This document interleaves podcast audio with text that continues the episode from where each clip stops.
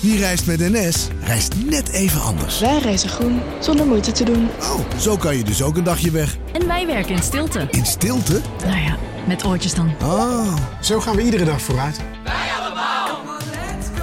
Stap je ook in? Nieuw Aquarius Red Peach Zero Sugar.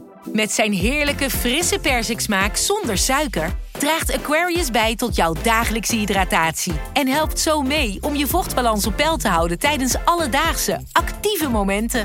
Thuis, op het werk of onderweg. Ook verkrijgbaar in smaken lemon en orange. Probeer hem nu.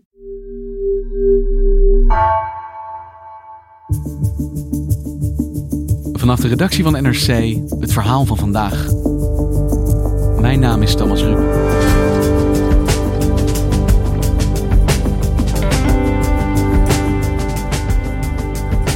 Vandaag vindt een ontmoeting plaats tussen Joe Biden en Vladimir Poetin. Dat gaat een pittige zit worden. Beide presidenten staan op veel fronten lijnrecht tegenover elkaar. Correspondent Bas Blokker focust zich op Biden. Buitenlandredacteur Mark Duursma op Poetin. Wat hebben de leiders bij dit gesprek te winnen en wat te verliezen?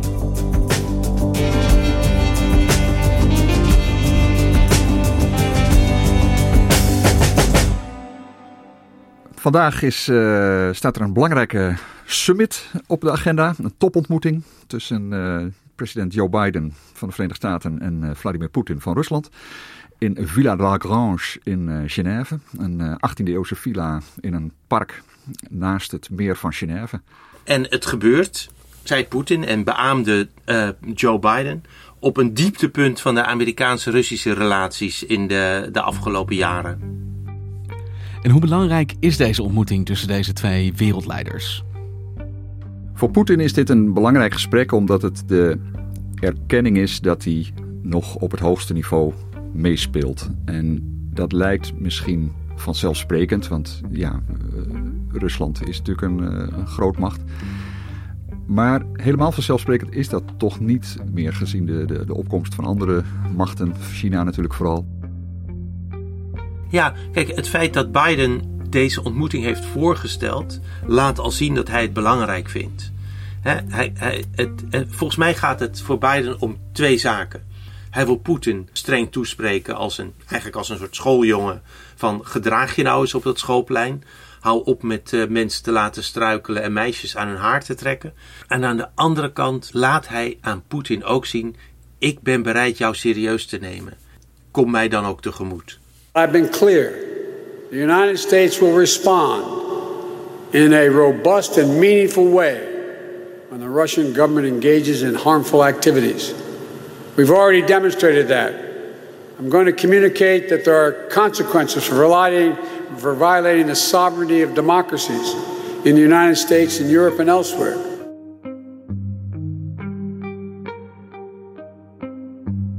Ja, voor Poetin is het. Uh, hij zit eigenlijk op rozen uh, voor dit, dit gesprek. Hij kan niet verliezen. Hij weet dat hij kritiek gaat krijgen op allerlei dingen die, uh, die Rusland uitspookt de laatste tijd. Maar hij kan dat ook weer pareren. Dus hij, voor hem is de winst dat die ontmoeting plaatsvindt, ongeacht de uitkomst. Want hoe zij die sfeer beschrijven die om dit moment heen hangt? Oh, ijskoud, absoluut. Er gebeuren allerlei dingen um, tussen Rusland en de VS, waar de Verenigde Staten zeer ontevreden mee zijn. De, de, um, de diplomatieke betrekkingen zijn tot een nulpunt gedaald. Um, je herinnert je vast nog wel dat Joe Biden op de vraag van een journalist: Denkt u dat Vladimir Poetin een moordenaar is? antwoordde: So you know Vladimir Putin, you think he's a killer? Mm-hmm. I do. Sindsdien heeft Rusland zijn ambassadeur uit Washington teruggeroepen. En moest de Amerikaanse ambassadeur in uh, Moskou verlaten. Maar grappig genoeg heeft, is het voor Poetin waarschijnlijk was het helemaal niet een hele ernstige belediging. Hij, hij heeft daar vrij laconiek op gereageerd met het gebruikelijke uh, verwijt dat het in Amerika uh, ook allemaal niet best is. De, de genocide op de Native Americans kwam nog voorbij. De atoombommen op Japan. En hoe gaan deze twee mannen zich vandaag opstellen? Met welke houding gaan zij deze ontmoeting in? Ik denk dat Poetin zijn instelling uh, bij het gesprek zal zijn van we moeten elkaar respecteren. Oké, we zijn het over veel dingen niet eens. Uh, maar als jullie ons met rust laten, dan laten wij jullie met rust. En uh, bemoei je niet met onze interne aangelegenheden. En zijn, zijn houding is heel erg. De relatie is slecht, inderdaad. we verwachten niet veel van deze ontmoeting. Maar die relatie is slecht vanwege de Amerikaanse houding. Zij leggen de sancties op, niet wij. Wat ik verwacht is dat Joe Biden meer moet balanceren dan Vladimir Poetin. En Joe Biden zal balanceren tussen twee uh, uh, polen op het spectrum. Hij zal heel duidelijk willen laten merken dat hij streng is tegen Vladimir Poetin. Dat is eigenlijk alles wat hij ook kan doen op dat vlak. Want, want sancties hebben tot nog toe geen enkele indruk op Vladimir Poetin gemaakt.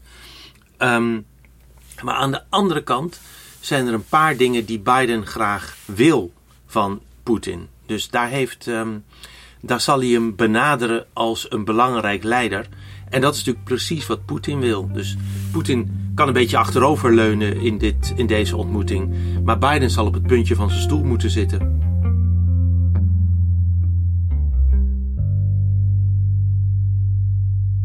En deze twee leiders kunnen elk moment nu bij elkaar aanschuiven. Wat zijn de onderwerpen die vandaag ter tafel gaan komen? Uh, Biden zal zeker beginnen zijn uh, zorgen uit te spreken over de mensenrechten situatie in Rusland.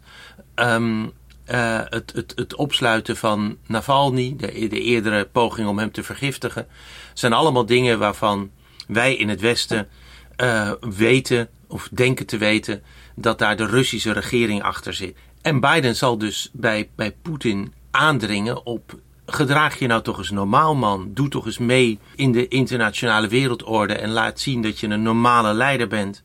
Poetin zal op die verwijten waarschijnlijk heel afwerend reageren. In de zin van, ja, daar hebben jullie niks mee te maken. Dit is zoals wij het aanpakken. Uh, voor ons is dit nodig. De stabiliteit van, van het land is in het geding. Dus wij zijn in de positie en hebben het recht om daar maatregelen tegen te nemen. Poetin zal wellicht ook ehm, de jijbak uh, hanteren. Dat is, uh, die, die komt ook vaak voorbij uh, als, er, als Rusland verwijten krijgt of als Poetin verwijten krijgt. Bijvoorbeeld met de, de bestorming van het kapitool zal die waarschijnlijk inzetten om te, om te laten zien van nou ja, jullie democratische aanpak werkt ook niet altijd. Dus Navalny en de mensenrechten binnen Rusland, dat gaat een van de pijnlijke momenten van dit gesprek worden dan, vermoed ik. Wat staat er nog meer op het spel? Nou, dan zijn er nog veel meer uh, lastige onderwerpen. Uh, een aantal uh, regionale conflicten, zoals dat een beetje eufemistisch wordt genoemd. Wit-Rusland bijvoorbeeld is een, is een kwestie natuurlijk. Kijk, Wit-Rusland, Lukashenko wordt natuurlijk gezien als een soort mini-Poetin in Amerika. Namelijk iemand die eigenlijk weinig reële macht heeft, maar wel probeert zo vaak mogelijk als een stoorzender in zicht te komen. Speelt natuurlijk zijn eigen autocratische machtspolitiek ten aanzien van de oppositie. En dat heeft hij hier laten zien door eigenlijk letterlijk een journalist uit de lucht te plukken en te arresteren. Ook daarvan zal Biden heel streng zeggen: waarom gedraag je je niet? Ja, mensenrechten is een onderwerp wat Biden zeker ter sprake wil brengen waar Poetins oogleden enigszins van zullen gaan hangen. Zijn er onderwerpen die Poetin juist heel graag ter tafel hebben, deze ontmoeting? Een van de onderwerpen waar Poetin wat steviger staat, een onderwerp wat hij wat met meer zelfvertrouwen kan uh, uh, bespreken, is de ontwikkeling van Nord Stream 2. At the moment, 40% of gas used in the European Union comes from Russia, and the Nord Stream 2 project would see that figure rise significantly. Het is een belangrijke gasleiding die de afgelopen jaren is aangelegd tussen uh, Viborg boven Sint-Petersburg in Rusland en Noord-Duitsland. Dat is een zeer omstreden project. Well, the United States and other countries fear the pipeline would increase Europe's dependence on Russia for its energy supplies. En als Rusland meer gas aan Europa gaat leveren, krijgt het land ook meer macht. Want het kan de gaskraan dichtdraaien in deze tijden van oplopende spanningen. Voor Biden en de regering Biden is dat echt heel ellendig. Trump vond het trouwens ook al een affront van Duitsland. Maar uh, Biden en zijn minister van Buitenlandse Zaken Tony Blinken hebben intussen zich erbij neergelegd. Ze hebben letterlijk gezegd: oké, die pijplijn van Rusland naar Duitsland is een fait accompli. Streep eronder en we praten met Rusland. De vraag is of Biden dus nog iets van een antwoord heeft op de kwestie Nord Stream als Poetin die aan de orde stelt. Dat weet ik niet. Ik bedoel, het is voor hem echt een, een, een pijnlijke wond. Mensenrechten zijn dus een stokpaardje van Biden. Gas wil Poetin het best wel vrij uh, en graag over hebben. Wat gaat nou het moeilijkste onderwerp worden dat deze twee mannen met elkaar moeten zien te bespreken? Uh, ik denk dat Joe Biden het, het, het, zijn stem het hardst verheft, het hoogst verheft, als hij met Poetin praat over uh, de cyberhacks. Uh, dat is, dat is internetcriminaliteit die veel te vaak het stempel van afkomst Made in Russia heeft. En waar, waar de Amerikanen echt last van hebben.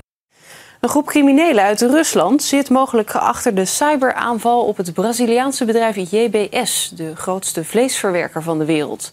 Dat heeft het bedrijf laten weten aan de Amerikaanse regering. Ja, weet je, dat zijn volgens de FBI vrijwel altijd Russische organisaties.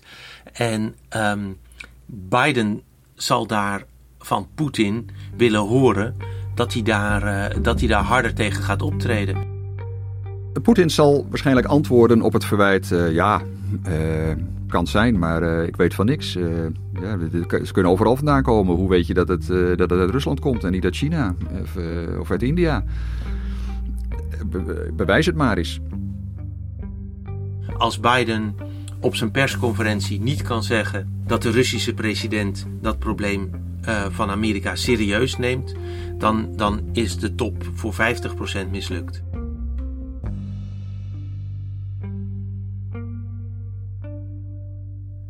En er zijn dus veel onderwerpen waar deze twee mannen eigenlijk lijnrecht tegenover elkaar staan, waar je conflict kan verwachten. Is er iets wat ze allebei willen, waar ze een gezamenlijk belang delen met elkaar? Een van de grote onderwerpen is wapenbeheersing.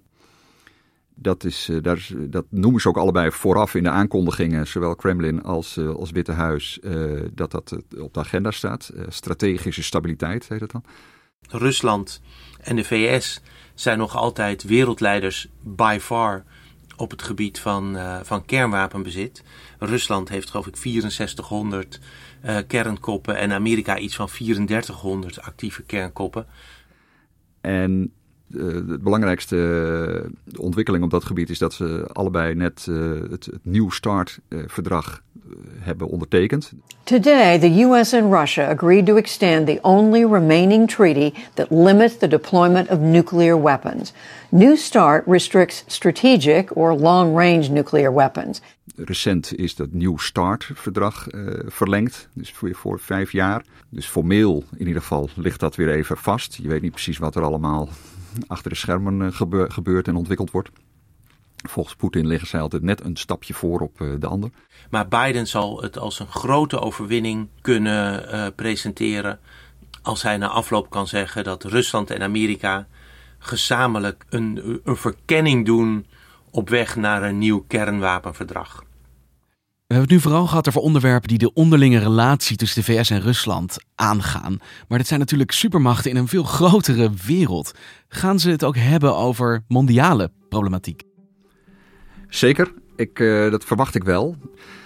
Er is sprake van de, de drie C's: uh, China, climate en COVID. Uh, dat zijn natuurlijk drie grote onderwerpen: China, de coronacrisis en uh, klimaatverandering, die de hele wereld aangaan en waar zij allebei een grote rol bij spelen.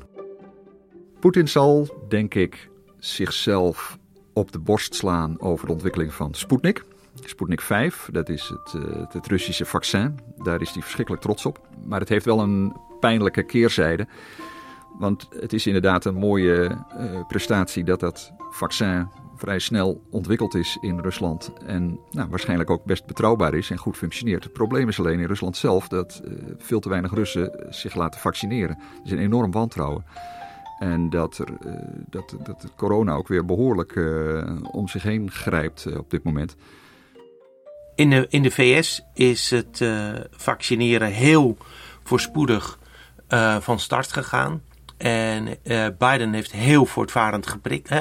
Als je je afvraagt wat heeft Biden eigenlijk te bieden waar Poetin iets aan heeft, hè? Wat, dus een, een machtsinstrument, dan is het dat Amerika een overdaad aan, aan vaccins heeft op dit moment en bereid is de wereld daarin te laten delen. Dat heeft Biden al eerder gezegd. En hij kan dus een voorstel doen aan Rusland om te helpen bij het vaccineren van de bevolking daar. Dan hebben we nog twee C's over. De andere, die andere C's, uh, China. Ja, voor Poetin is dat een minder relevant gespreksonderwerp waarschijnlijk. Hij uh, trekt goed op nu met uh, Xi Jinping. Uh, dat, die, die banden zijn, uh, zijn goed. Voor Biden ligt dat weer heel anders. die, ehm, ja, die ziet China als, het grote, als de grote bedreiging.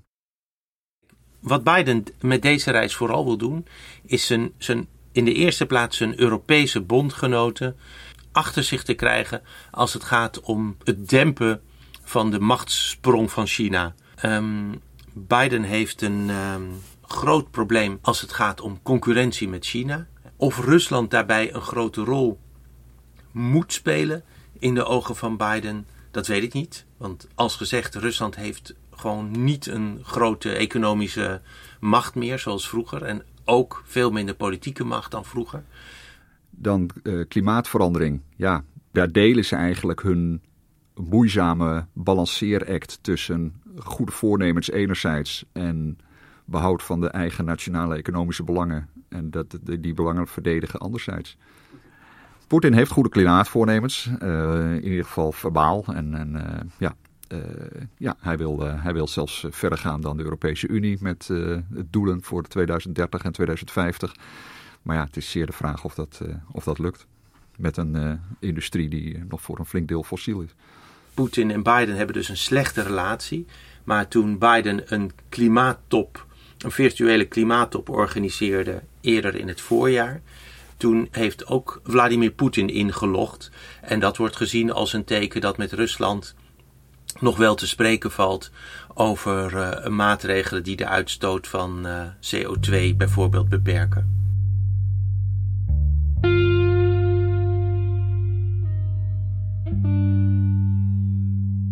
En twee mannen met eigenlijk zoveel ideologische afstand die hier toch bij elkaar in één ruimte zitten. Heeft dit een kans op een constructief gesprek of is dit vooral een ontmoeting omdat het ook vooral moet? Niemand, niemand verwacht eigenlijk heel concreet nieuws of, of, of, of nieuwe inzichten of afspraken uit deze ontmoeting. Het, het bijzondere is het feit dat ze elkaar ontmoeten. Ik denk dat Biden meer te winnen heeft en dat het winnen voor Biden lastiger wordt gezien de houding, van Vladimir Poetin tot nog toe. En gezien het feit dat Biden dus niet zo heel veel in zijn zak heeft waarmee hij uh, Poetin kan verleiden dan wel dreigen. Mijn inschatting is dat, uh, dat Poetin niet kan verliezen en Biden wel. Ook met die houding van, ja, de relatie is slecht, maar dat ligt aan jullie. Dat is een hele comfortabele positie. Want stel dat er wel iets uitkomt uit het gesprek, dan kan Poetin zeggen tegen zijn nationale achterban en op staatstv. Uh, nou, ik heb geen concessies gedaan, maar de Amerikanen zien in dat, ze toch, dat het ook in hun belang is om de relatie goed te houden. En als er niks uitkomt of het resultaat is heel onbevredigend, dan zegt hij ja, ik heb mijn best gedaan, maar ja, die Amerikanen die willen niks.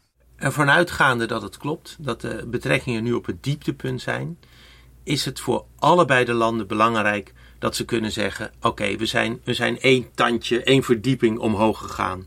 En we, zijn, we gaan voorzichtig op de, uh, op de goede weg. Dat is denk ik het hoogste wat we kunnen verwachten na afloop van deze top. En je hebt twee wereldmachten, twee wereldleiders en twee verslaggevers die allebei op een eigen blik gaan kijken. Waar ga je op letten? Ja, ik ga letten op hoe, hoe Russische media dit, uh, dit verslaan. Juist bij dit soort toppen is het heel interessant om dat andere perspectief in de gaten te houden. En wordt ook weer heel duidelijk hoezeer wij in Nederland uh, gevoed en gevormd worden door de Europese en Amerikaanse media en die blik. En juist bij deze, dit soort ontmoetingen is het denk ik heel relevant om te zien hoe, hoe er in Rusland uh, naar wordt gekeken. ik wil vooral weten wat voor toon Joe Biden aanslaat in zijn persconferentie. En omgekeerd welke toon Poetin aanslaat in zijn eigen persconferentie. Elk teken van constructieve samenwerking is denk ik belangrijker dan de verontwaardigde stoom die we ook allemaal zullen optekenen. Dus ik, ik, ik zou iedereen die dit hoort ook aanraden: uh, wapper de stoom even weg met je handen en zoek naar tekenen van samenwerking. Waarop ze zeggen: Maar desondanks heb ik met meneer Poetin kunnen, kunnen overeenkomen dat. Dat soort zinnen, daar zit ik uh, naar te luisteren. Dankjewel Bas en dankjewel Mark.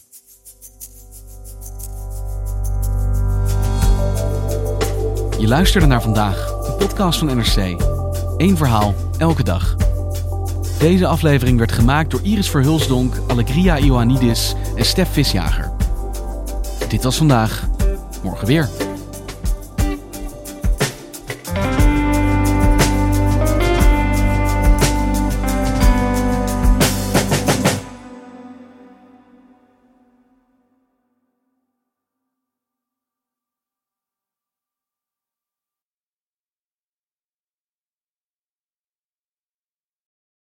De financiële markten zijn veranderd, maar de toekomst, die staat vast.